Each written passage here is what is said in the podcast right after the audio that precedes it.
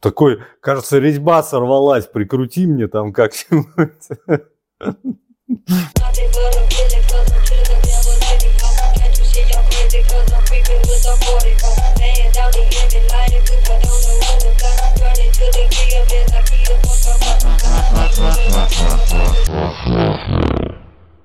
Здорово, бандиты. 13 АФЮБ on Air. В эфире Алексей Джура. Я. Платон Федоров. Я. И Тимур Зарудный, да. В общем, мы как-то решили сегодня поговорить про телесность, и, в общем, нас и спрашивали, у нас был такой запрос в бота. И мы не готовились, а решили как-то вот зайти в тему и прям в процессе начать про это говорить. И посмотреть, к чему это все придет. Вот. И мне достаточно интересно, ну, вот именно с таким зарядом идти. Интересно это исследовать, потому что мне интересно исследовать свою телесность. Я достаточно долго был нечувствителен к себе. Вначале из-за того, что я все какие-то свои тревоги там из детства и подросткового возраста как-то перенаправлял в рост. Ну, я был высокий, и там в какой-то момент быстро вырос. И это... И, и остаюсь высокий, если вы про это. Да, мы про это. Я, в смысле, относительно сверстников. Вот. Это как в одной, в одной передаче я слышал, э, говоря, э, зачитывали письмо какой-то читательницы и говорят, а, и она там пишет, тогда мы были ровесниками. Ну да. И, естественно, это привлекало много внимания, а, которого мне с которыми я не знал, что делать. В какой-то момент у меня вообще там возникла какая-то такая фобическая история, когда мне казалось... Ну, то есть, знаете, когда э, каждое лето ты там или с кем-то ты, с какими-то родственниками или людьми долго не видишься, а потом с ними встречаешься, и такие, нифига ты вырос. И вот эта, типа, э, хуйня вызвала у меня какую-то фобическую историю, что в какой-то момент мне когда я чувствовал, по всей видимости, тревогу, страх, какие-то переживания, у меня это все переходило вот э, в соматическую историю, типа, господи, у меня ноги прямо сейчас растут. Ну вот я прям помню, что у меня в подростковый возраст такое прям было. И там, естественно, э, за, за вот этими э, столами со встречами родственников вот эти истории, а Филипп Киркоров-то до сих пор растет. А ты же знаешь, вот, ну, то есть, как бы, я, ну, это, ну, прям достаточно такая странная история. Как артист, в смысле? Да, именно так. Вот. И как-то, короче, сложно мне с этим было. Уже позже, там, когда мне было 20 там, с чем-то, я с чувствительностью моей ничего особо не поменялось, я также себя не чувствовал. И э, часто Э, свои какие-то тревоги заедал. Ну, в общем, ну, нормально набрал. То есть я весил где-то килограмм 120, учитывая, что я особо не занимался ни спортом, ничем. А, ну, так, так себе выглядел. Вот. Короче, моя история вот такая. И там только год с 2012 я как-то стал обращать на себя внимание. Но только в 2012 году научился подтягиваться и понял, что типа я могу это делать. У меня просто еще там со, со школьного времени осталось вот это вот представление о себе, что типа, ну я не спортивный, ну вот это какой-то непонятный интроект, а, откуда-то взявшийся, типа, ну я не спортивный, я там как-то вот что-то и бегаю так себе, и подтягиваться особо не умею. И вот с того времени я как-то начал прис- присматриваться к себе и как-то как-то с этим что-то делать, спорт туда-сюда. Но в мужскую группу, кстати, я заходил. Один из моих главных запросов был это было два года назад, у меня было частое ощущение, что э, вот физически я большой, а внутри я чувствую себя очень маленьким. И как-то не соответствую своим размерам. Это тоже, думаю, про телесность. А ты себя при этом чувствовал большим внешне, или ты себя переживал субъективно тоже как маленький? Как маленьким, и у меня даже до сих пор какие-то иногда, знаете, остается ощущение какой-то какого-то бессилия физического, когда, э, ну вот в какие-то сложные моменты переживания кажется, что даже если ты сейчас там кого-то ударишь, что это не принесет никому, э, ну вот этому там объекту не, не принесет ни, ну, никаких не нанесет повреждений. Это будет... Ущерба? Да, да, это будет как будто удар поролоном. Типа большой, типа руки огромные, но типа ударил, как будто там поролоновый удар какой-то. Вот такая вот тема. Это до Такое бокса переживание было. тоже. Это было до бокса, это может быть даже сейчас оно такое. Во время бокса. Во время бокса. Ну, просто я помню, ты рассказывал историю, где тебе надо было там, постоянно придерживать удар, чтобы сильно не ударить, не разрушить соперника. В боксе это я впервые вообще на это обратил внимание. И потом я, потом у меня, знаете, знаете осознавание стало как-то увеличиваться, я понял, что а, вот это не только ударов касается, а, а то есть в обычной там жизни часто ведешь себя как, каким-то таким образом, как будто ты гораздо меньше и гораздо более бессильный ну, там, бессильным как будто ну, меньше сил. Сейчас про это рассказываю, как-то грустно очень становится. Хотя, ну, я не могу сказать, что сейчас, конечно, моменты каких-то слабостей, там, ну, или там, не знаю, там, тревоги опять то же самое, действительно может быть такое ощущение. Но сейчас я его как-то уже отслеживаю и понимаю, как там в свое тело вернуться, в свои какие-то размеры. И сейчас, ну, я себя все-таки осознаю своих размерах. Хотя это... Я не, ну, я не думал, блин, что это настолько сложно. Ну, вот именно вза- взаимоотношения со своим телом на таком уровне. Ну, ты, похоже, рассказываешь, что э, твой рост и рост твоего тела шел с разной скоростью. И когда ты был маленький, ты был не спортивный, не красивый, но высокий. А потом ты, когда дорос, стал спортивным и красивым. Да, спасибо. А мне интересно, ты вот рассказываешь эту историю как какую-то автономную, что это вот какие-то взаимоотношения со своим телом и только лишь. А ну, любопытно, а ты связываешь это с какой-то, не знаю, параллельной линией своей жизни? Что там происходило у тебя в жизни, что так ты ну, себя конечно. ощущал? Или как? Ну, конечно. Я думаю, это такая травма сепарации. Э, Потому что я не знаю, кстати, я рассказывал в подкасте или нет, но я типа такой человек, э, съеденный мамой из-за гиперопеки и гипертревожности. То есть я был у нее в классе, а вот э, как-то она меня чрезмерно опекала и как-то, ну, и при этом подсвечивала какое-то мое бессилие в каких-то вопросах. Из серии типа, ну вот эта вот пограничная тема, из серии типа вот это сделай, ты начинаешь делать, понятно, что у тебя там навык небольшой, почисть картошку, например. Ты начинаешь чистить картошку, чистишь как, ну, криворукий чувак, потому что у тебя ски- скилла нет. И она тут же там практически сразу, это как бы такая, все, давай. Вот. И здесь вот это вот такая непонятная история, то есть какая-то тревога и недоверие к миру, я думаю, конечно, это сильно связано. М. Что у вас? Я вспоминаю вообще какую-то хронологию отношений со своим телом и упираюсь только в ту мысль, что оно стало слабее. Ты, а ты, ты правда ты это обнаружил? Эм, ну, я обнаружил, что вот в 30 я дольше отдыхаю, я сложнее включаюсь в нагрузку. И вообще общий уровень ну, какой-то телесной энергии куда-то делся по сравнению с 20 годами. Значительно легче набирать вес при том же самом питании, при той же нагрузке. А, хуже эластичность связок, я это замечаю. Потому что если лет в 20 я скорее следовал за энергией своего тела, я был скорее спортивен, и до 20 занимался какой-то физической активностью очень много. Очень много бегал, у меня была хорошая растяжка. А сейчас я понимаю, что мне очень трудно вернуть форму. И даже поддерживать ее труднее, чем прежде было развивать. Сейчас основное, про что это. Интересно. Горюю даже. Для тех, кто не знает, сколько тебе лет? Мне 30. Я э, вот эту историю отчасти понимаю, про что ты, Платон, сейчас говоришь. Я стал больше отдыхать и как-то внимательнее к себе, но мне кажется, это связано с чувствительностью. Ну, то есть сейчас как будто я стал чувствительнее к себе и стал больше замечать вот эти моменты усталости, какого-то напряжения, ну вот э, такие связанные, а именно с физическими возможностями из-за того, что я каждый год себе что-то новое придумываю, ну, у меня вроде показатели пока растут. То есть я, ну, я не чувствую, что я где-то стал слабее, например. Скорее наоборот, я там пробую что-то новое. И вот интересно. По поводу тревоги хорошая идея, что действительно вообще эмоциональное состояние, чувствительность к себе будет влиять на ощущение собственной силы. Ну, то есть, у меня есть гипотеза, что я прежде был более тревожен, менее чувствительный к себе, от того херачил. Я мог меньше спать, мне было окей, я мог больше бегать, и как бы и нормально потом, ну, болит все тело, и ладно, все равно функционирую как. Так и надо же. Нормальная Сейчас тренировка это когда у тебя нахер Да. все отваливается, конечно. Да, да. Болит одна группа мышц, значит, тренируем другую, чтобы болела она, пока тренируешь э, следующую. Да, сейчас это уже не проканает. Сейчас, благодаря психотерапии, конечно же, это вот такой побочный продукт, я считаю.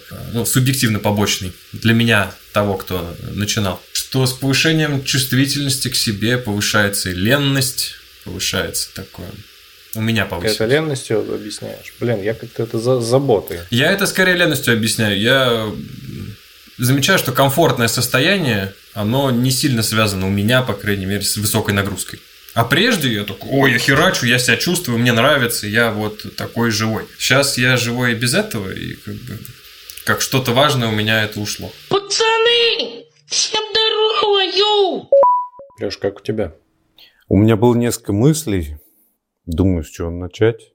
Как-то мне хочется, наоборот, от, от общего пойти, сказать о том, что, мне кажется, ну, по, по крайней мере, то, как я это ухватываю, вот в нашей культуре отношения мужчин с телом, они представляются как беспроблемные. Что вот есть просто, ну, типа, требования от мужчины, чтобы он был атлетичным, подтянутым, типа, и так далее. Это всячески как будто поощряется.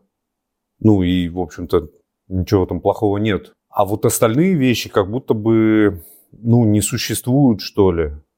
Я имею в виду, что э, другие формы, кроме там греческого бога, они, ну, как бы выносятся за рамки э, мужественности в целом. Если как будто бы мужчина не соответствует вот какому-то идеалу атлетизма, да, то как будто бы он и не мужчина вовсе. И поэтому, ну вот, мои наблюдения говорят о том, что у мужчин в нашей культуре довольно узкий коридор того, как, какими они и какими им позволено быть телесно. Понятно, что есть какая-то гипертрофия в этом плане, что, ну, например, в конце 90-х, начале 2000-х, мне кажется, был более характерен идеал такого Арнольда Шварценеггера условного. Сейчас как будто бы это представляется чем-то чрезмерным, у нас в почете как раз бегуны всякие отмороженные. Типа, чем, ну, если ты убегаешь откуда-то в 5 часов подряд, то ты как будто бы, ну, там, прям молодец, выносливый. Вот. Но в целом, как будто бы вот эти два понятия, они очень слеплены. Мужественность и какая-то, а, какой-то атлетический идеал такой. Вот. Я об этом сидел, думал сейчас. И в каком-то смысле это довольно-таки ну, неисследованная область, как мне кажется. Вот что-то про женщин, опять же, слышно, что вот там мое тело, мое дело, вот эти все дела. Я, короче, могу быть любой, жирной, очень жирной, э, там, тощий, некрасивый, любой вообще.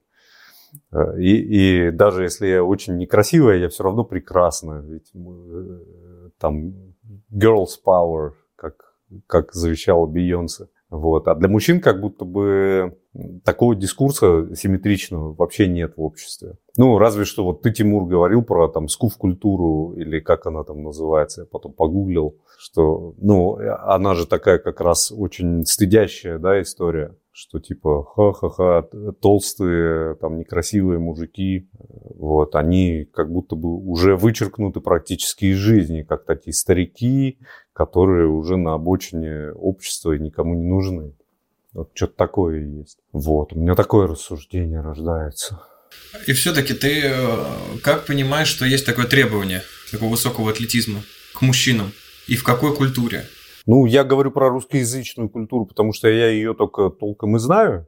Про остальные сложно мне говорить в силу моего неприсутствия в них. Как я понимаю, ну, я опираюсь на э, те послания, которые обращались ко мне, те послания, которые бытовали там, в нашей спортивной среде, те послания, которые я улавливаю в обществе в целом, как я понимаю. Ну, вот через послания, что типа, если ты ну вот, допустим, я был подростком, но я не могу сказать, что это там сильно как-то, вот что вот эти вещи сильно меня как, ну, зацепили, повлияли на меня. Но тем не менее, доставая из опыта, я, например, вспоминаю там какие-нибудь случаи, типа я был ну, не подростком уже, э, сколько там, лет 18 мне было. Я довольно, ну, я тоже высокий, я довольно худенький был тогда, Э, там 70 килограмм, наверное, весил при росте 186. И встречался э, с девочкой, со своей одноклассницей. Я помню, что у нас был какой-то разговор, я, я всегда увлекался всякой там рок-культурой какими-то такими штуками. Ну, и я ей сказал, я, типа, хочу татуху сделать на руке. Вот, типа, знаете, как у Клуни вот эта вот история. И она сказала, ну тебе бы немножко, конечно, подкачаться, и тогда бы, конечно, оно смотрелось нормально. Я тогда вознегодовал внутренне, что типа, какой хрен ты меня оцениваешь. Но параллельно с этим, вот сейчас это интересный как раз кейс того, какие послания от э, женщин, да, есть к мужчинам. Они какие-то, ну, типа, нормативные. Что такого? Я тебе просто сказала абсолютно нормальную вещь, что, типа, тебе бы немножечко изменить там форму своего тела. И тогда ты будешь более привлекательным. Вот такие послания у меня были в опыте. Ну, если от общества, то вот то, что там, Тимур, вот ты говорил про эту скуф-культуру, да, что типа это как будто бы легально можно высмеивать. И тогда что считается по отношению к высмеиваемому нормативным? Ну, как будто бы вот как раз такая подтянутость, атлетичность. Вот, я других вариантов не вижу особо. Ну, вот такие какие-то вещи у меня рождают. Я просто почему спрашиваю, а, если бы атлетичность была нормой, и вот если мыслить как-то упрощенно, если атлетичность норма, тогда большая часть, какая-то большая, заметная часть э, мужского общества была бы атлетичной. Потому что если мы заявляем, что есть некоторая норма, то есть какие-то санкции по отношению к тем, кто в эту норму не попадает. Не соответствует понятию атлетичности, выглядит не как царь Давид, например. А вроде этого не происходит. А, если брать только мои наблюдения на, скажем так, курортах, где представлены, представлен цвет русского туризма, то там чаще всего будут красивые женщины и некрасивые мужчины. Окей, атлетичные женщины, подтянутые женщины и не атлетичные мужчины. Наверное, так будет точнее. И в этом месте начинаю сомневаться, что атлетичность вообще-то это совсем не норма. В моем представлении, вернее, в моем таком опыте атлетичность как раз это какой-то высменный западный образ какого-то э, метросексуала, следящего за тем, как он красиво выглядит, и как раз вот это будет табуировано в моем, в моем каком-то представлении. И к тому же это никак не регулируется, внешний образ э, мужчины. Внешний образ женщины регулируется. То есть, э, ну, вот эта вот история про э, сексуализацию женского образа, про объектность, там понятно, что женщина красивая, значит, у нее все будет хорошо. Мужчина скорее богатый, тогда у него все хорошо, чем красивый. И даже не, не так важно, чтобы он был здоров. А вот у женщины внешняя, внешность и телесность, она как раз регламентируется. И а, описывается каким-то языком рекламы, языком поп-культуры, как женщина должна выглядеть. С мужчиной этого не происходит, как вижу я. И при этом, если про мое личное мнение, то это, к сожалению, то, что в моем представлении, если бы атлетичность оказывалась нормой, то есть наиболее распространенной формой, или каким-то ценностью, то мы пришли бы к более здоровым мужским телам. Потому что если как-то поддерживать э, среднюю высокую физическую активность, следить за питанием и за своим здоровьем, тело будет выглядеть скорее атлетично, чем э, как мешок картошки. Вот, то есть в моем представлении как раз недостаточно э, у нас пропагандируется атлетичность. Я вообще, если честно, не слышал так, таких интроектов. Я э, что слышал про мужские тела, что... Ну, точнее, не совсем так. Во-первых, там в подростковом возрасте действительно были вот такие оценки, как Леша ты говоришь. То есть я прям помню, когда мне какие-то старшие женщины такие, у тебя руки, блин, такие же тонкие, да у меня толще. Ты такой, так у тебя жир бабмань. Вот это свисает, вот эта бицуха жировая. Э, вот. И, или да, там какая-то подруга тоже из серии типа, ну вот ты типа вырос, э, ну теперь, теперь, теперь бы тебе плечи пошире. А ты такой, так мы с тобой даже не в отношениях, ты здесь каким боком вообще... Это женщины говорят какого-то хрена. Да-да-да-да. Это вообще да. Ну, самое странное. Да. И следом идет э, достаточно часто слышал э, сообщение, которое я слышал, слышал часто, э, такое пренебрежительное, что мужчина должен быть чуть более красив, чем обезьяна. La boule Pierdolni в цимбал. Ну, а, а я тут не соглашусь с тобой, Платон, вот в самом первом высказывании, мне кажется, оно ключевое, что типа, если бы это было нормой... То оно регулировалось то... бы, ты про это. А мне-то видится, что оно как раз э, скорее насаждается как норма. Потому что там вот эта вот средняя и высокая активность, которую ты говоришь, она, в общем-то, большинству мужчин недоступна именно в силу того, как устроена жизнь. И ну, принимать как норму то, что достаточно сложно достижимо, это большое такое ну, допущение. Вот. Мне кажется, что это скорее, как бы сказать-то, я вот говорил про такой узкий коридор, что как раз когда речь идет о теле мужчины, то нет э, как будто бы какой-то достаточной вариативности сегодня. И нет даже какого-то дискурса, что ли, об этом, о разнообразии вот этом, о том, ну, насколько палитра того, каким может быть мужчина, широка, разнообразна. Вот. Мне видится, что как раз э, часто сводится к тому, что, ну, что мужики, э, там вот э, должен быть таким-то и все. И э, вот для меня важна была еще нотка, что ну, зачастую ведь правда это настолько легализовано, вот это требование, что женщины их воспроизводят, типа, бывает, что они их воспроизводят очень нетактично. Вот, как раз в силу того, что они, ну, такие, типа, а что такое? Я же говорю нормальные вещи. И в этом смысле требования к мужчинам-то тоже есть. Просто для них как будто бы дискурса никакого нет особого. И с другой стороны, еще у меня такая вторая мысль. Вот ты говоришь, что скорее там богатый, тогда он успешный, чем, чем по отношению к женщине. А мне-то видится как раз э, здесь такое пренебрежение, что типа ты, ты как тело, ты как человек, ну, как будто бы можешь быть вообще не важен, ты просто функция по... Можешь...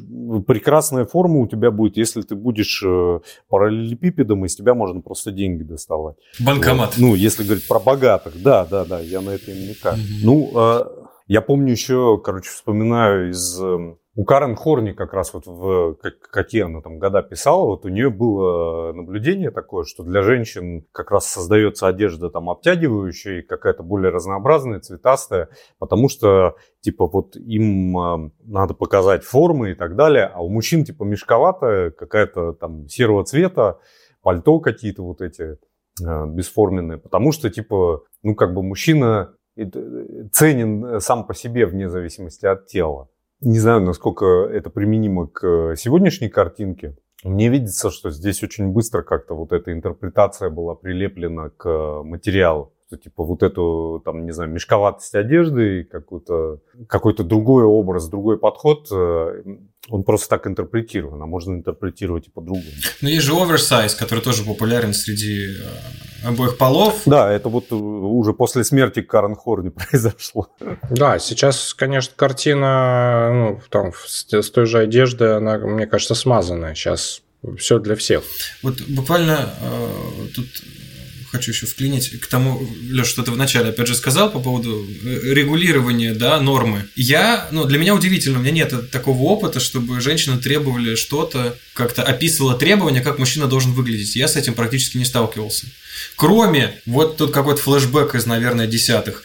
Брить или не брить, например. Вот это, пожалуйста, вот это вот цветет вовсю. Что надо брить, как надо брить, это да. Здесь есть требования и санкции, действительно. А касательно мускулистости, лишнего веса, я не встречал ни разу. То есть, ну, для меня это такое удивительно, что ты говоришь. А как бы ты это, То есть, как бы спорю, ты это встречал, если у тебя не было проблем с лишним весом и были мускулы? Да не сказать, что у меня было так уж много прям мускул. Ну, вот, я говорю, я не сталкивался. Я сейчас не к тому, что нет, этого не существует. Я к тому, что в моем опыте этого нет.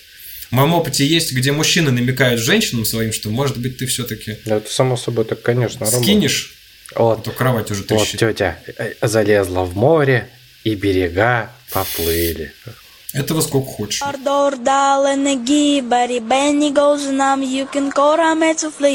Другой вопрос еще.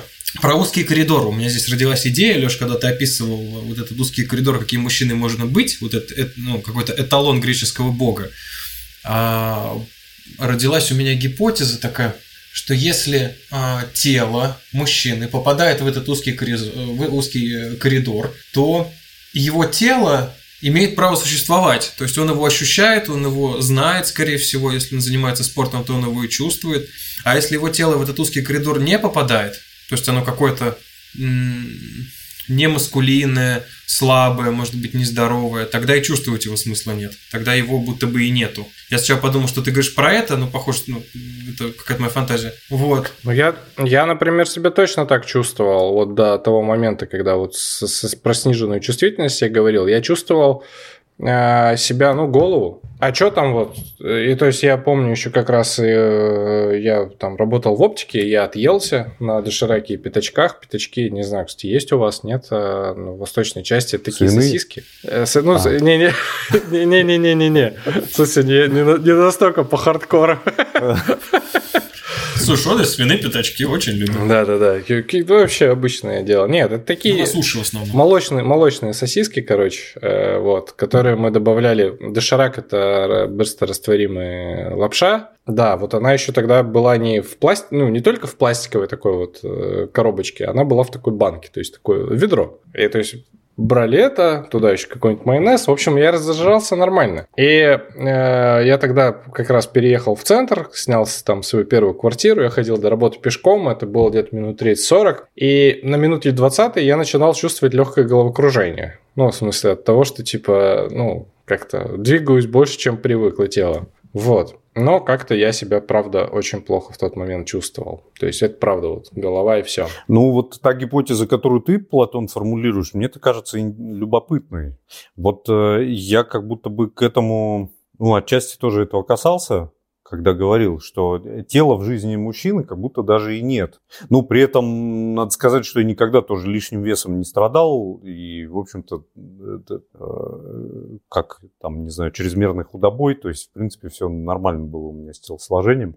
Ну, вот эти вот сигналы я, я-то улавливаю. Я слышал много посланий, я не знаю, не все из них были обращены ко мне, но мне кажется, в обществе очень много вот этого присутствует. Для этого просто как будто бы языка как раз не находится. Как будто бы в этом смысле тела и нет действительно у мужчины. Он есть как его успех, там, он есть как его э, там, реализация. А, Ну, чуть, ну, тут уже банальности пошли в целом. Главное, что вот э, тела как будто бы и нет. Я это замечаю так, что а, я начинаю себя прятать, когда мне мое тело перестает э, нравиться, равно отвечать каким-то идеальным представлениям. То есть, когда у меня не так давно начал появляться лишний вес, я понял, что это может быть проблемой, что с ним надо работать, оказывается, что он сам по себе никуда не уходит. Вот, и как только я это обнаружил, что на боках что-то появилось, мне стали нравиться одежды более свободного кроя. Я как не хочу себя видеть. Замечаю, что я что-то надеваю такое, где меня не так заметно. Когда я в юности был, я ну, тоже чрезвычайно поздно научился подтягиваться. Вообще не умел. У меня были очень тонкие руки. У меня так кости довольно тонкие. А тут еще и вообще, я был жилистый, я не мог подтягиваться, очевидно, были слабые руки, и плечи еще тогда были совсем узкие, там лет в 16, наверное. И я выбирал одежду, которая была бы с широкими рукавами. То есть я прятал свое тело, его будто бы не было. А когда я вспоминаю себя уже в тренажерном зале, где мне, мне нравилось, как я себя вижу в зеркале, тогда и чувствовал тело я иначе. У меня практически не болела спина, я ее замечал, замечал неудобные позы, я одевался совсем иначе уже. Вот. Или еще примеры вот курортные представляются, где а, мужчины такого склада беременных цапель, наверное.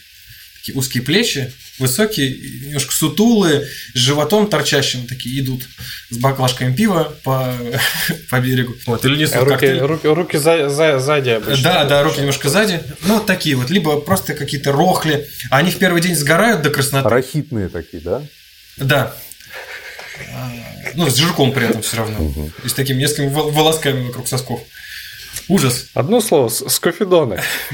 Не, не знаю такого а, а, слова. Ну, п- скуфидон – представитель скуф-культуры. А, все, я расслышал. Ну и вот, и что, они сгорают в первый день до красноты, а потом весь оставшийся отпуск ходят в таких белых балахонах, знаете, такие на завязках. Видели, нет? Очень популярные почему-то Как, среди. как арабы. С такие. капюшоном белым, с длинным. Да, и все, их не видно, их тел нету. Сгорело. Сгорело. Зато вот эти вот спортсмены, да, сгорело, их не было. Зато спортсмены ходят все время вот такие вот, с открытым торсом, свободно себя показывающие. А эти прячут. То есть, будто бы, если тело не сексапильно, то его и признавать существование не очень-то. Блин, ты как-то интересно Хочется. сюда секс вплел. Мне кажется, Не то, что сексапильно, а функционально. Ну окей, маскули... если маскулина приравнять к сексапильно. Скорее, знаешь, у меня почему-то здесь хочется приравнять функционально. То есть, если ты тело свое не чувствуешь, то можно его ничего с ним и не делать. Как будто это более такой на шаг назад, если сделать. А это уже следующий круг. Если моего тела нет, то я с ним ничего не делаю. То зачем с ним что-то делать, если проще его э, вытеснить? А у меня две мысли есть. Первое, это для меня большим открытием было, что слово «сексапильный» происходит от английского sex appeal, то есть сексуально привлекательный. М. Прикол.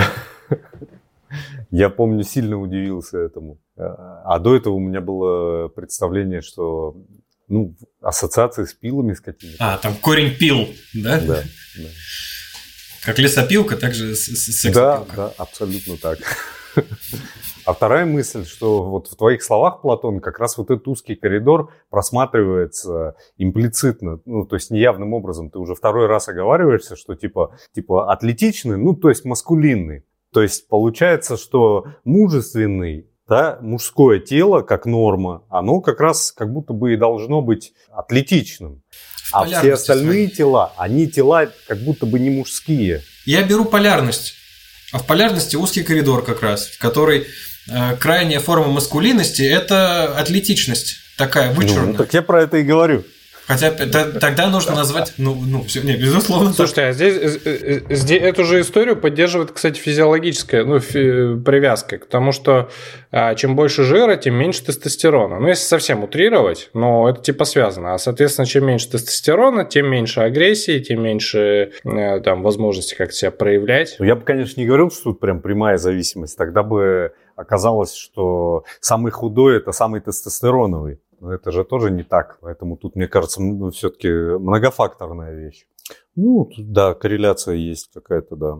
Но при этом, а, при этом, знаете, я вот думаю, ну, ведь тоже как-то у нас принято считать, что это же тоже из разряда стереотипов, вот что мужчина, он обязательно должен быть суперагрессивен, он обязательно должен быть доминантен, он обязательно должен вот там поджара бежать за, не знаю, кто за автобусом, кто за мамонтом. И типа так, только тогда он мужчина. И получается, вот он, узкий коридор-то и опять и появляется. Потому что есть большое количество вариантов, когда этого нет.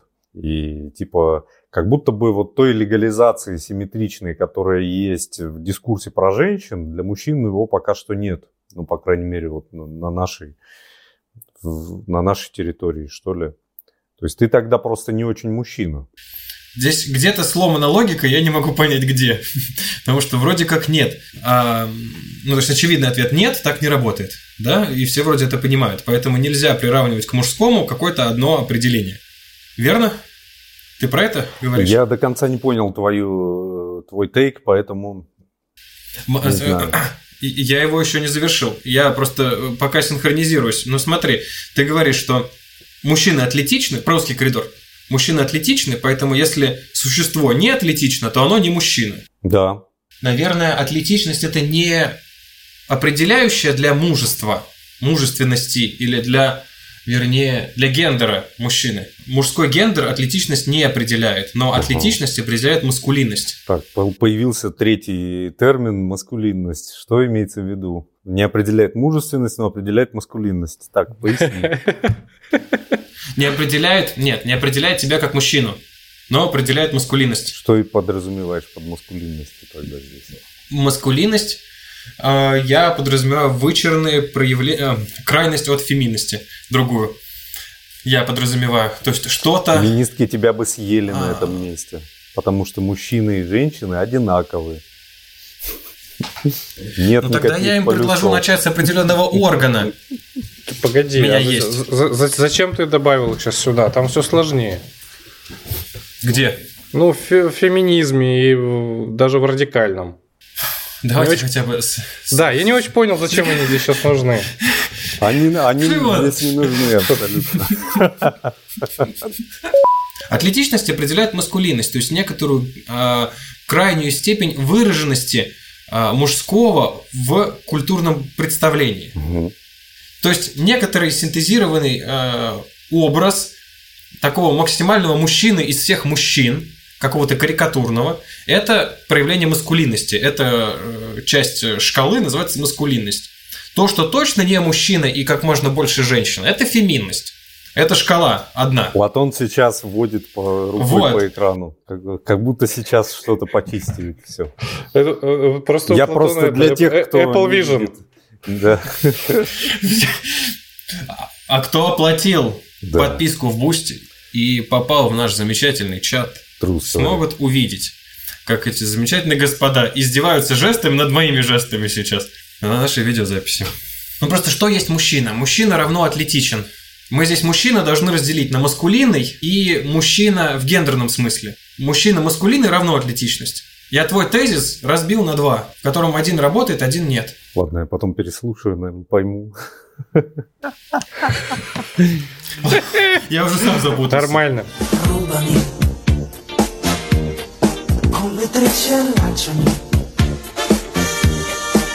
in noi che da Londra in poi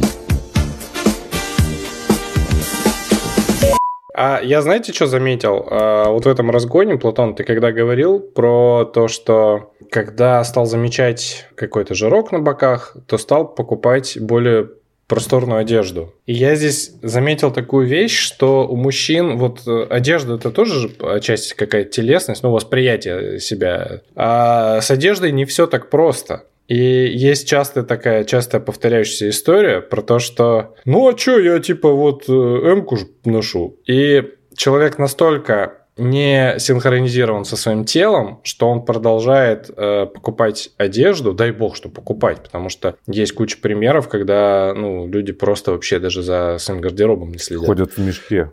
Э, ну, в общем, ну, да-да-да. Некрасивые люди. С, с капюшоном.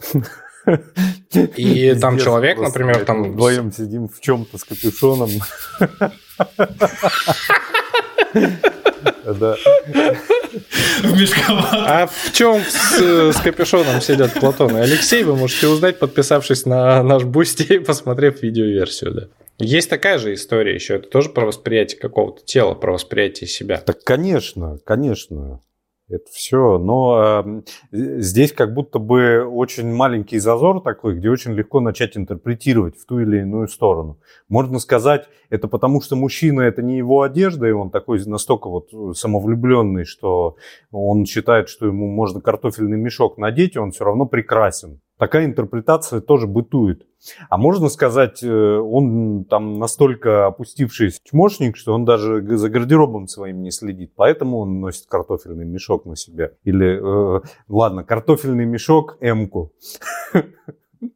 Блин, слушай, ну Вот. интересно, у тебя полярности. Я скорее это воспринимаю а, как глобальную проблему нечувствительности мужчин к своему телу, из которой возникает и отношение, там, не знаю, к физическим каким-то занятиям, бог уже с ними, и типа даже к гардеробу какому. Ну да, нечувствительность к телу, да, это правда какая-то есть такая история. И это последствия часто, ну, э, какой-то гип- гиперболизированной маскулинности. Когда ты не замечаешь, что ты чувствуешь, когда ты не замечаешь, что с тобой происходит, ты начинаешь э, переставать себя чувствовать, переворачивать, блядь, угли э, в мангале рукой, и, соответственно, тебе все равно вообще там, что с твоим телом, э, тебе все равно во что ты одеваешься. Есть куча примеров, как, ну, э, про, не знаю, про здоровье. Мужчины статистически э, гораздо позже обращаются к врачам за помощью, э, ну, Дидзария э, есть такой андролог, такой по- по- популярно рассказывал вообще какой-то очень ст- страшный случай про то, что у мужчины хер отвалился, он только тогда пришел. И он такой, что-то это, а там воняет все. не- пока что-нибудь не начнет отваливаться. Ну, то есть, да. Он принес в масляной тряпке такой. Из гаража прям сразу пришел. Такой, Положил кажется, на стол, резьба сорвалась, прикрути мне там как А хуй-то бычий. Да. И тут, как, конечно, хочется, с одной стороны, вспомнить э, замечательные строки из э, Хагакуре со- «Сокрытого в листве», где говорится, что если у самурая сломан нос, но он продолжает дышать, значит все в порядке. Но что-то мне подсказывает, что э, на территории современных стран СНГ э, взрослые мужчины далеко часто не самураи. Как-то не так они. Ты вначале связал это с маскулинностью. Или нет? Вот будто бы ты начал э, пассаж с того, что э, вот из-за этого вот происходит Но вот когда так. есть история «Будь мужиком», то «Будь мужиком» — это часто про какое-то незамечание себя, про преодоление себя, Мгм. про нечувствительность к себе. Я вот про вот это. все, понял. Да, про какие-то... Чё, а что ты, в смысле? Соберись уже, ёпта. Ну, то есть м- мужское тело должно быть нечувствительным, получается. Такой терпимым к боли, выносливым. А мне кажется, знаете, что всему есть свое место. Вот для, э, для того, чтобы действительно как-то противостоять, не знаю, каким-то вызовам, да, или когда нужно собраться и что-то сделать прямо сейчас, действительно надо уметь отложить какие-то свои текущие потребности, ну и э, какое-то вот это материнское, что типа, ну вот пальчик порезал, там вот все, надо, значит, идти его, все отложить и сразу же бежать его э, лечить на него, подуть, э, погладить по головке. Ну, я утрирую, конечно, сейчас. Вот эта вот часть какая-то заботящаяся, ее ведь мужчине, правда, важно уметь откладывать. Но другое дело, есть ли в этом плане свобода и есть ли в этом плане баланс, когда я могу о себе и заботиться, и фрустрировать себя в, в тот момент, когда нужно. Ну, вот я, например, опыт там э, карате как раз вспоминаю в, такие моменты, когда экзамен какой-нибудь на пояс длится 5-6 часов, фрустрированы очень многие потребности. Ну, например, э, э, там, типа, нельзя сходить просто попить. Вот ты просто захотел и вышел, да. Есть какой-то порядок, есть какие-то э, там правила, и ты либо хочешь быть частью этого и в данный момент находишься на экзамене, либо ты вышел, ну и можешь дальше идти как бы по своим делам. И вот эти трудные испытания, они во многом-то и, ну, характеризуют, правда, какой-то мужской способ жить, мужской мир такой. Это моя вот собственная позиция. Но здесь важен баланс, потому что если ты пришел, а потом ты сразу же... Короче, если ты не можешь потом дать себе время восстановиться адекватно, если не, нет навыков противоположных, да, заботиться о себе, ходить к врачу, как раз ответственно относиться к своему здоровью, то это тоже не ок. Поэтому тут, как бы, на мой взгляд, важна свобода и вариативность. Мне вот в твоих словах, Тимур, прозвучало скорее, что это неправильное какое-то нечто. Не-не-не, я скорее про другое. Я считаю, что это неправильно, если это всегда э, только так. Это всегда застывшее в одной позиции. То есть ты всегда нечувствителен к себе и только так. Но здесь же а, опять тех же японцев брать исторически, то есть да, там вот эта история про самураев, там их отношение к телу, сломанным носам, это а, понятно. Но с другой стороны, у них же есть вот эта культура а, банная, ансенная, ну то есть, и это же вообще противоположная история. Это вот про что ты и говоришь. Ты так говоришь, как будто мы знаем, что это такое. Я вот не знаю. Окей, смотрите, ансены э, это такие э, теплые природные источники в Японии. Вот. И там вот Там еще обезьянки греются, да? обезьянки где-то греются, да. И Где-то, капибары, да? где-то люди.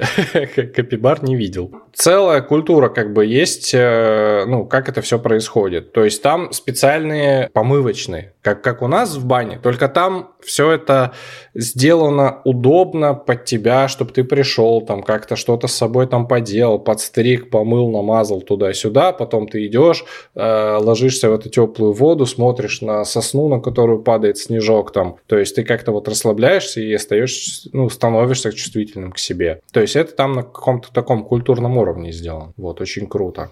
Мгм. Конечно, я понимаю про какое-то преодоление, и действительно, ну, важно уметь себя сдерживать. Ну, и где-то что- там что-то там терпеть и что-то преодолевать в каких-то ситуациях. Я считаю, это правда важно. Как минимум, чтобы не обоссаться.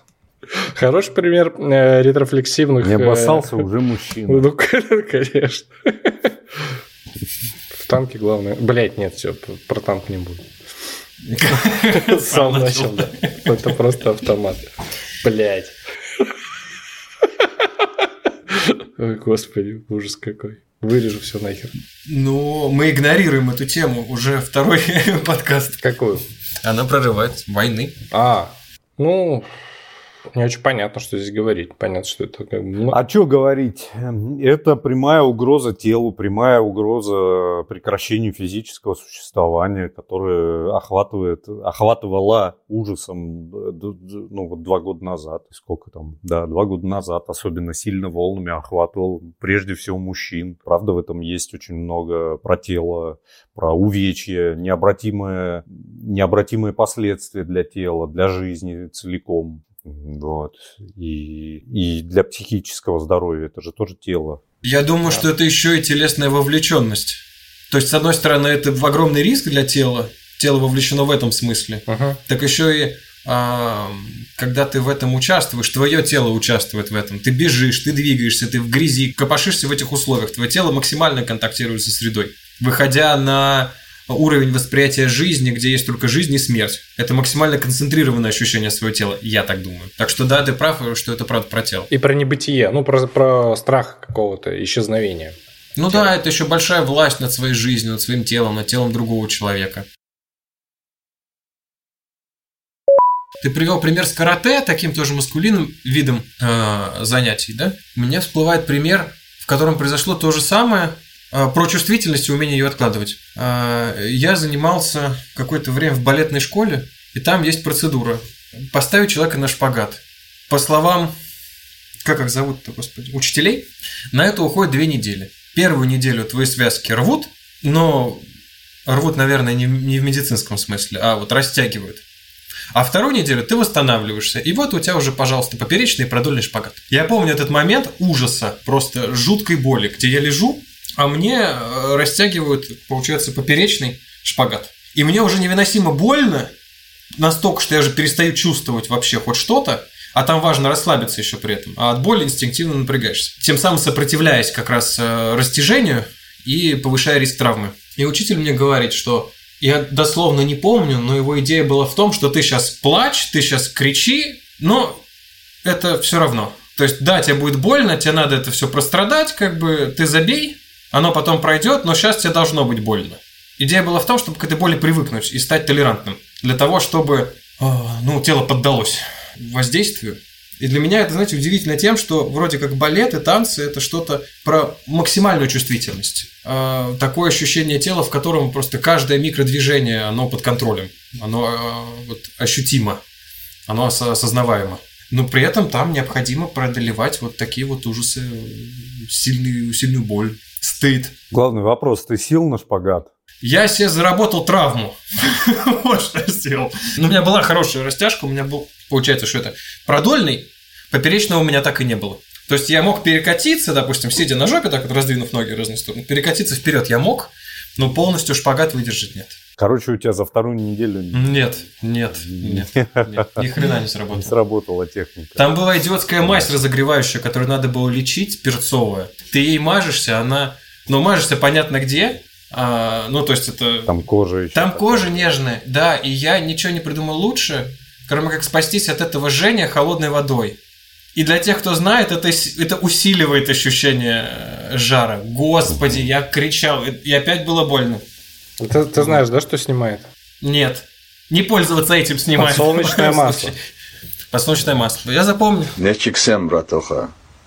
Узнаешь меня, да, брат? А я думаю про природу нечувствительности тела и про э, причины, быть может. Что за... Я думаю, там много стыжения где-то должно быть э, запрятано. Вообще в чувствительности и в тактильности как таковой. Если тело, если что-то не осязается, если что-то не трогать, то, быть может, его и не существует. Я думаю, здесь может быть такая связь. Если тело мало касались, мало обнимали, мало тактильно э, обнаруживали, то, может быть, оно перестает что-то. Не, я просто, я просто сейчас такой, ну, получается, мое представление о теле и о себе в подростковом возрасте это типа голова и член. Ага, окей. Да, вот, им, вот именно, я к этому и веду. Хорошо. Да. Так, продолжай. Что тактильно осязаемое, оно существует, оно имеет смысл. А если ну, мало обнимали, мало трогали вообще, в целом нету... Вы трогали себя за голову? Ну, вот, ну, как бы она очевидно есть. Ты видишь все время ее в зеркале. А плечи свои ты не рассматриваешь. Что такое? Ну, продолжай, хорошая мысль. Интересно, куда ты при- придешь. Да я пытаюсь причины нащупать, с чем это связано вообще. Может быть, не имеет смысла искать причины. А, да и вообще, надо ли с этим что-то делать, если чувствительность снижена. Потому что возвращая чувствительность, там а, и пойдут переживания неприятные, с телом связанные, которые не устранить просто так. И отвращение, и разочарование, стыд. Это неприятные штуки, проще их игнорировать С вообще. отвращением вообще сложно. Ну, у меня, во всяком случае, было. Это же очень запретное чувство. То есть, как ты, как ты, чувств, как ты можешь чувствовать отвращение к родителям? Или там кому ты что? Ну а тут еще и к себе, к своему телу. Это не твое отвращение, скорее всего, это навязанная история. Это чье-то отвращение, которое ты усвоил, но все равно ты с ним столкнешься, с чувствительностью вернешь. Поэтому проще игнорировать и не обращать на него внимания. Я просто рассуждаю, исходя из того, что будто бы в наших речах нечувствительность это что-то плохое. Что-то, с чем надо работать, что надо развивать. Чувствительность развивать имеется в виду. Мне кажется, я могу ответить на этот вопрос действительно утвердительно. Ну, в смысле, вот про выдерживание. Я согласен с Лешей, что есть моменты, когда ты там можешь выдерживать, ну, а когда ты там себя восстанавливаешь. Вот. А чувствительность, ну да, так э, ну, мы же этим в терапии занимаемся. Мы увеличиваем осознавание. То есть это ж понятно, что хорошо бы уметь пользоваться вот этими инструментами психзащиты, ну, психзащиты, там, где-то себя там анестезировать. Но лучше, когда ты понимаешь, что с тобой происходит. Ну, мне кажется, что действительно чувствительность это та вещь, которую надо развивать. Насколько, ну, в моем представлении, опять же, у нас культура, которая действительно блокирует часть переживаний, и потом их надо себе возвращать. Ну, в частности, вот моя история, например, э, я как, как бы такой глубинный запрос на терапию у меня долгое время был в том, чтобы заплакать перед другим человеком. Для меня это было абсолютно непредставимо. Это была функция, заблокированная э, дальше, чем уровень типа вербальный какой-то, что вот можно сказать, да, э, плакать это нормально, да, мужчина, который плачет, это, это ничего страшного, это, в этом есть даже какая-то сила, говорят женщины. Но в, в, этой всей, в этом всем булшите есть еще очень много стыжения, которое тут же может проявиться, и вот эта вот опасность э, того, что ну, сначала тебе как бы разрешат, а потом тебя за это же и постыдят тут же, когда ты уже это сделал. Она очень сильно меня ранила, да. Ну, мне понадобилось действительно годы, годы понадобились терапии для того, чтобы это стало возможным. И сначала это стало возможным перед э, одним человеком, да, и как-то закрыв лицо руками. Это был там момент глубокого отчаяния, который я в тот момент проходил моменты, которые в тот момент. Потом, через какое-то время, через несколько лет я смог поплакать, уже не закрывая лицо руками, в другой момент отчаяния. И только-только спустя вот еще сколько-то лет я смог по- поплакать перед несколькими людьми.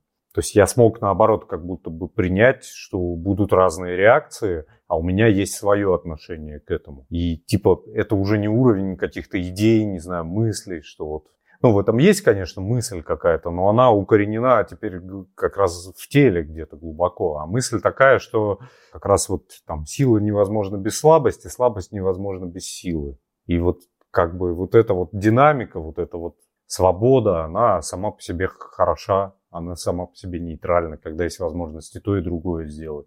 Но это словами оно звучит для меня слабо сейчас, а на уровне тела оно переживается как некая устойчивость такая свобода, не знаю, проявлять, проявлять по-разному. А это очень как раз физиологичная реакция. Она у мужчины есть точно так же, как у женщины. И вот это как раз из, из э, каратистского опыта. У нас э, очень вот эта вот история вся про карате, да, про кёкушин, она очень нагруженная вот этими интроектами, что типа мальчики не плачут как раз, вот типа нельзя, ты что, ну-ка не плачь. Ну-ка, слезу говорят тренеры своим э, воспитанникам. А я как-то, у- прос- ну, а как-то, блин, у меня тогда уже терапия была, когда я был тренером. Я как раз свой способ придумал. Когда я выводил, секундировал моих ребят на соревнованиях, и он возвращается переполненный эмоциями, у него там слезы начинаются. Я видел, как другие тренеры говорят, ну-ка, не плачь, пацаны не плачут, ты что, вот нельзя.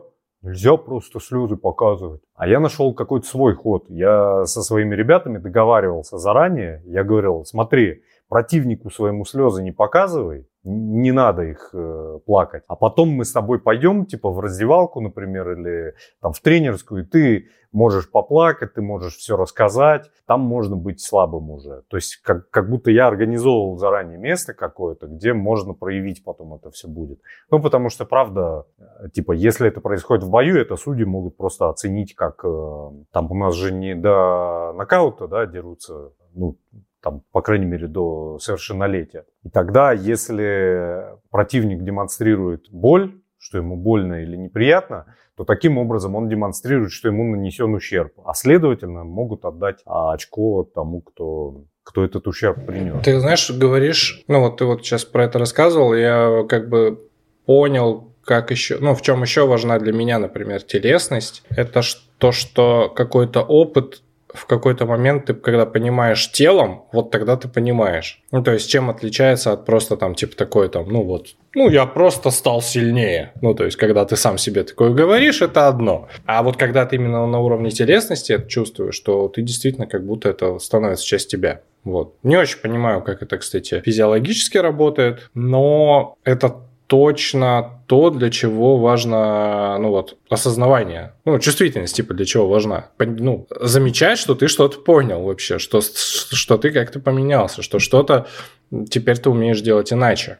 Это прям важно для осознавания себя, мне кажется. Как будто это действительно это такой навык, который ну, не просто по умолчанию работает, а там действительно как-то все-таки нужно где-то уметь что-то там прислушиваться к себе и такой, ебать, что-то поменялось. И это очень сильно связано а, и с тем, как ты живешь, и, и вообще что запоминаешь. Я просто по себе помню, что вот те моменты, когда чувствительность такая прям ну, забитая, забытая, анестезированная, то и живешь ты как-то непонятно как. Ну вот и скорость увеличивается, и как-то ни за что не зацепляешься, ни за окружение, ни за, какое ни за какие-то отношения. То есть ты в каком-то вне контакта какого-то постоянно находишься, и вот в эти моменты, а, то есть там, когда я так как-то проживал, действительно ты такой, ой, ебать, лет прошло. Просто как-то пролетело, вообще ничего не заметил. Угу.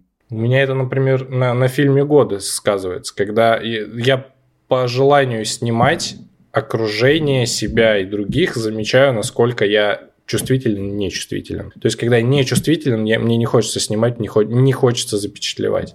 Вот интересно. Угу. А у меня такая мысль возникла. Ты говорил про чувствительность и осознавание, как мне показалось, как про феномены такие. Ой, как про феномены, синонимы. Я думаю, что для меня это не синонимы, потому что можно быть чувствительным, но не осознавать, то есть не находить для этого слов. Ну и какая-то такая гипертрофированная чувствительность без осознавания, э, мне кажется, это прямой путь к ипохондрии, когда что-нибудь кольнуло, и, и типа ты супер супер сильно это проживаешь, но этому не находится какого-то должного места. А слушай, а, а ты, а ты можешь... не про это было, я просто думал. А вот это. я хочу уточнить. Слушай, а можно ли назвать себя чувствительным, если ты не понимаешь, что это? Потому что... Да. Ну вот если взять э, пример с алекситимией, когда ты не можешь понять вообще, что с тобой происходит, не можешь назвать это но ты что-то чувствуешь, то ты как будто не очень-то и... Ну, прож... Знаешь, часто же тут вопрос в выраженности какой-то. Я понял, о чем ты говоришь. Иногда же ну, человек, вот, у которого вот эта алекситимия, и для тех, кто не знаком с термином, это просто неспособность свои чувства называть как раз. Оно же может ощущаться как, как типа, ну, Например, человек может чувствовать возбуждение какое-то, но не может его назвать. А он может ведь вообще не чувствовать. Он может... И это более частая история, когда говорит, да нет, со мной все в порядке. Да, только у тебя глаз дергается, и ты, и ты весь потный. И кулаки сжались, да. Да нет, я спокойный. Ну, это, это скорее какой-то такой разговор. Просто устал. Я, просто устал. да, да. Да. А я думал о том, что я в своей жизни очень много сталкивался как раз с посланиями от других людей, которые сильно могут угнетать чувствительность, угнетать э, осознавание, опору на свои какие-то потребности, потому что если ты не делаешь то, что надо, а не, ну, типа, а не следуешь, не выбираешь так, как тебе хочется, или там, то, что для, для, для меня важно, если я это ну, развернуть другим местоимением назвать. Короче, если я не следую а, тому, что надо, то тогда меня отвергают. Такого очень много, ну, например, в бизнесе, если поработать. У меня, например, есть какое-нибудь видение, я точно, опираясь на свои чувства, знаю, блядь, как эта ситуация выглядела. Но мне говорят, нет, ты все неправильно понимаешь. Тебе надо взять там ответственность какую-нибудь и осознать, что в этой ситуации ты должен подумать не с позиции того, а что вот тебе там э, не понравилось то, что другой человек тебе сказал на работе, а тебе надо подумать с позиции того, как ты создал такую ситуацию, в которой ты вот это вот э, там сделал, а другой человек вообще ни при чем. Вот такие около коучинговые разговоры, это вообще ежедневная практика в ну, каких-то организациях, когда, например, есть мое видение ситуации, оно основано на моих чувствах, на моем знании о себе и так далее. А мне приходит другой человек, у него есть какой-нибудь статус, например, выше моего, и он говорит, нет, ты все неправильно понимаешь, понимай, как я тебе сказал. И тогда вопрос, либо я отстаиваю свое видение какое-нибудь, либо я соглашаюсь с его видением и тогда отказываюсь от своей чувствительности. Вот. Такого очень много в моем опыте, и я разные решения принимал, где-то уходил, а где-то угнетал как раз свою чувствительность для того, чтобы оставаться в отношениях. Так я себе заработал, кстати, то, что называется гипервентиляционный синдром. Знаете, когда надышаться не можешь, как будто вдохнуть не можешь. Я работал, работал, и типа на работе вот думал, ну, ладно, окей, здесь согласен, здесь соглашусь, здесь э, наступлю на горло песни. В результате терял чувствительность, переставал чувствовать вообще уже, где грань того, с чем я согласен или не согласен, впадал в какое-то состояние, когда я уже не знаю ничего, а просто следую каким-то внешним указаниям а потом выходил с работы, и каждый вечер вот эта вот штука меня сопровождала. Вот я прям знал уже, что я сейчас выйду, я даже начинал бояться заранее, не хотел с работы уходить, потому что вот эти 15 минут до метро, я в эти 15 минут задыхаюсь, я останавливаюсь, так руки упираю в колени и такой... И потом могу идти дальше. Вот, уволился потом нахуй оттуда, и все прошло, блядь. Я сейчас думаю над такой возможно, очевидной идеей, но она не так очевидна, пожалуй. Мы сейчас перешли к чувствительности, ну, вы говорите про чувствительность, да, к себе, а вроде говорим про телесность. И вот э, такая мысль пришла, что ведь нет никакой чувствительности, кроме телесной. Да, конечно. Ну так, если... Конечно. Вот, ну это, это не так, это не было проговорено, но это вообще очевидность, что у нас нет никакой другой чувствительности, кроме чувствительности телесной. Поэтому, когда мы говорим, что мы что-то чувствуем, ощущаем, мы обращаемся к телу. Ну да. Нет какой-то сознательной чувствительности, нет какой-то душу не будем вплетать, наверное. Она все-таки в теле живет. Вот. Нет ничего, кроме телесной чувствительности. Тогда нужна ли она? Это уже немножко другой вопрос. Не просто нужна ли, нужно ли ощущение собственного тела, насколько оно живое. Я вот сейчас смешно двигаюсь, как краб. А, э, да, речь в телесной чувствительности же не только про то, как там я свою спину ощущаю, как она у меня там движется, живет, как у меня там это все в пространстве колыхается. Речь вообще про любую чувствительность. Насколько я чувствую, что я чувствую, насколько я ощущаю свои переживания и то, что со мной происходит. Вот. Кажется, это ну, вообще-то одно и то же. Согласен. Но у меня нет очевидного э, ответа на то, что нужно развивать или не нужно телесность. Тем, кто э, а, ее не развивает. Те, кто о ней даже не задумывается. У меня есть фанатичный ответ «да». Как будто не очень понятно, какая альтернатива. Я просто не спешу говорить «да», потому что чувствительность, как собственное явление да, у человека, она э, подвержена гнету обесценивания. Ты переживаешь Переживаешь за тех, кто начнет что-то чувствовать и их осекут? И им самим это не понравится. А, осознанность это вообще Либо... не, не про удовольствие. Ну да, да, да, безусловно. И к тому же, э, да какая разница, что я чувствую там, блядь? Но как бы я очень часто слышал вот именно эту интонацию. Просто среди, ну как-то я улавливаю. Грустно? От других Это мужчин. очень грустно звучит. Ну как бы да, да насрать. Типа да потом когда-нибудь я там что-то уже почувствую. Сейчас-то что? Главное вот, вот это, ай, так, херня.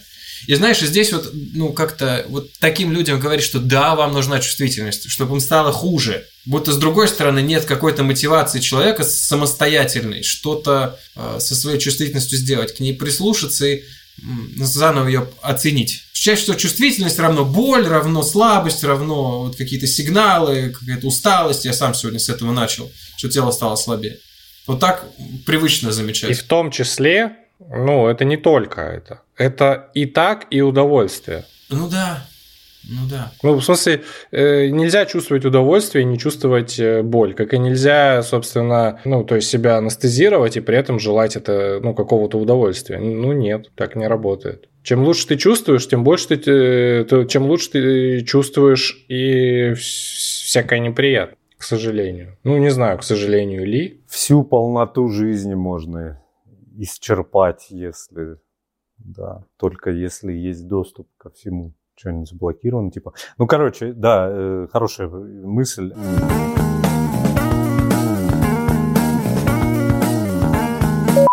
А Я, знаете, про что думал? Я э, вот как раз сейчас про личный опыт больше начал думать. Я ведь, например, в своей жизни, я сейчас сначала про чувствительность, а потом сразу к телу прям уже непосредственно. Я ведь в своей жизни часто очень хорошо чувствую как раз, э, типа, в какую сторону мне надо пойти, какое решение принять. Блять, я зачастую принимаю решения не, ис- не исходя из чувствительности, а исходя, к сожалению, из какой-нибудь концепции. Ломлюсь в какую-нибудь историю, беру на себя какие-нибудь обязательства, которые на самом деле я заранее телесно ощущаю как очень неподходящие. И потом, блядь, приходится либо расхлебывать эти обязательства очень тяжелым трудом, либо оказываться в ситуации стыда, когда мне надо сказать, не, все-таки, чуваки, нет, не то, не буду. И, естественно, провоцировать на себя какую-то агрессию, гнев. И тут зачастую, правда, гораздо более, кажется, что гораздо более простой способ, это типа вот взял и просто делаешь. Из концепции, из идеи, что вот если ты взял то на себя какое-то обязательство или чего-то решил, то надо доводить до конца.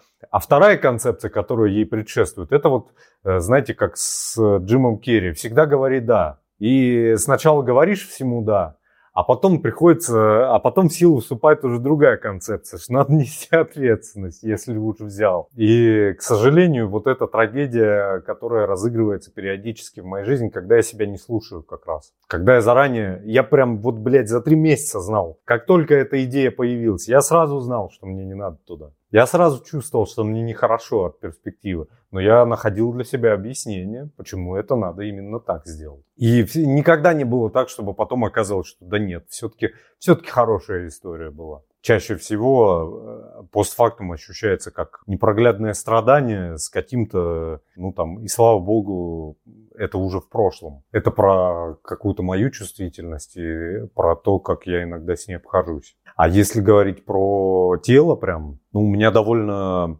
травмирует... Моя история – это история множественных травм психологических, моя личная история. А, Вот у меня, например, была, были проблемы тоже с нарушением, ну, была такая нарушенная схема тела. Мне всегда казалось, что у меня что-то с осанкой не так, потому что мне в детстве сказали, что как-то меня сравнили с братом. Ну, я не думаю, что там это была какая-то вот типа единичная вещь, которая вот именно тогда мне сказали пару слов. Естественно, были для этого просто предпосылки, которые долго складывались, и они вот так сложились. Я начал себя воспринимать очень искаженно, я всегда был достаточно там осанистый и, и все такое. Я на фотки свои смотрю сейчас, понимаю, что это так. Но я себя воспринимал прям как горбун из Нотр-Дама благодаря тому, что вот это вот мне сказали. И это было абсолютно субъективное переживание того, какой я, как раз, и оно действительно было скорее, ну, не про физиологию, невозможно было свериться, посмотреть на себя, там, не знаю, в зеркало и так далее.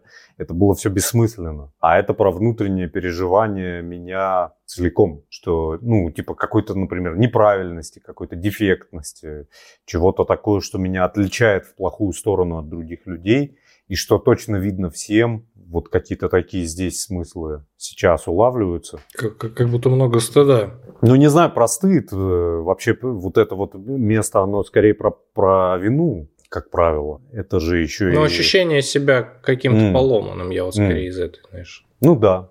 так предполагаю. Если с тобой что-то А, не да, так, ну, если за формулировку, да. Если от формулировки идти, то да. Но скорее это было, да, вот переживание вины какой-то в глубине там. Мне кажется, виноватость вот эта, это как раз, э, ну, я, может, из собственного опыта смотрю, но из э, опыта с э, как раз с клиентами, из общения с мужчинами. Как будто бы вина – это очень такое тоже мужское чувство, культурально.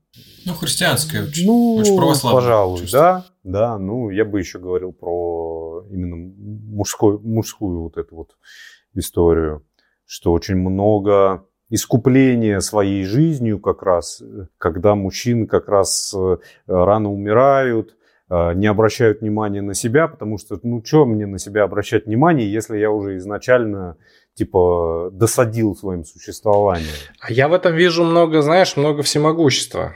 Когда ты, ну, много на себя берешь и чувствуешь вину буквально за все, то в этом много контроля и ощущения такого, что типа вообще-то все в зоне моей ответственности. Вот что я вижу, все, блядь, в зоне моей ответственности. И это как бы способ как-то справиться, не знаю, с каким-то страхом и тревогой. И что на самом деле-то в чем-то ты и бессилен. Вот. И тогда, конечно, очень много приятного чувства э, в том, чтобы брать на себя вину. Ох, это ж мой крест. Там, ну, типа, и идти что-то делать, э, ну, вот. Удовольствие в этом Мгм. тоже есть. Знакомая история, не моя, но знакомая. Знакомая. Я А такой- вы про что сейчас? А, Про то, чтобы... Ну, если ответственность, то вся моя. И вина, соответственно, вся А, моя. А как пришли к нему? Я помню про осанку ты говорил, а потом я сломался. А это Тимур привнес э, после, после моего рассказа. А я откликнулся. Тимур, как ты это, как ты это принес? Да, ну, Леш, ты же говоришь, что типа вина мужское чувство. Я такой, ну, похоже, Мгм. что это вот про контроль, всемогущество и вот это вот может быть у кого-то. Ну, как интерпретация. Мне видится, Ну, что очень конечно. много как раз обвинения просто может быть, да?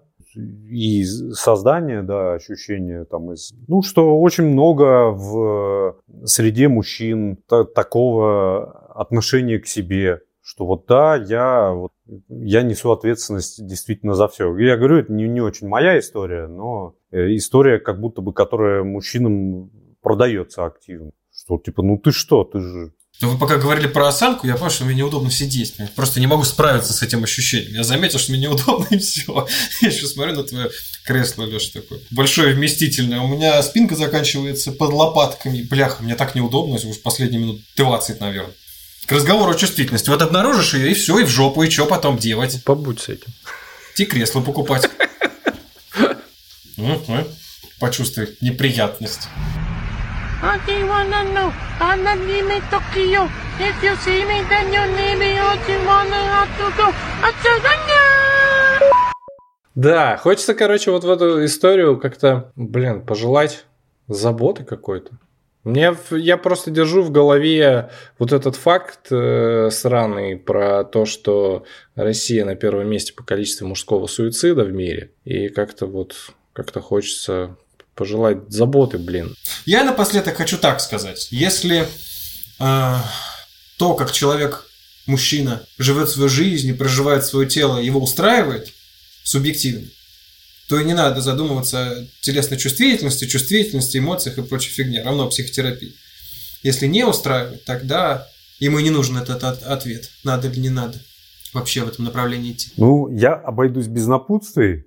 Я что-то ощущаю, что я как будто не договорил немножко последнюю часть, не доформулировал, не договорил про собственную историю. У меня еще немножко стыда появилось, потому что такое раскрытие, и оно как будто после этого оборвалось, и еще и с интерпретациями столкнулось. Вот. Ну, вот я, короче, так сейчас. I feel you подкаст, нижнее подчеркивание, бот, присылайте нам обратную связь. boosty.to э, слэш I feel you. Короче, все ссылки найдете самостоятельно. Подкаст или У нас есть канал, там есть. Блядь, Дальше ты их, блядь. Знак вопроса, слэш, Э, спасибо, что нас слушали. 3, 4, 7, точка. Все, пока. Давайте, услышимся через две недели. Пока, бандиты.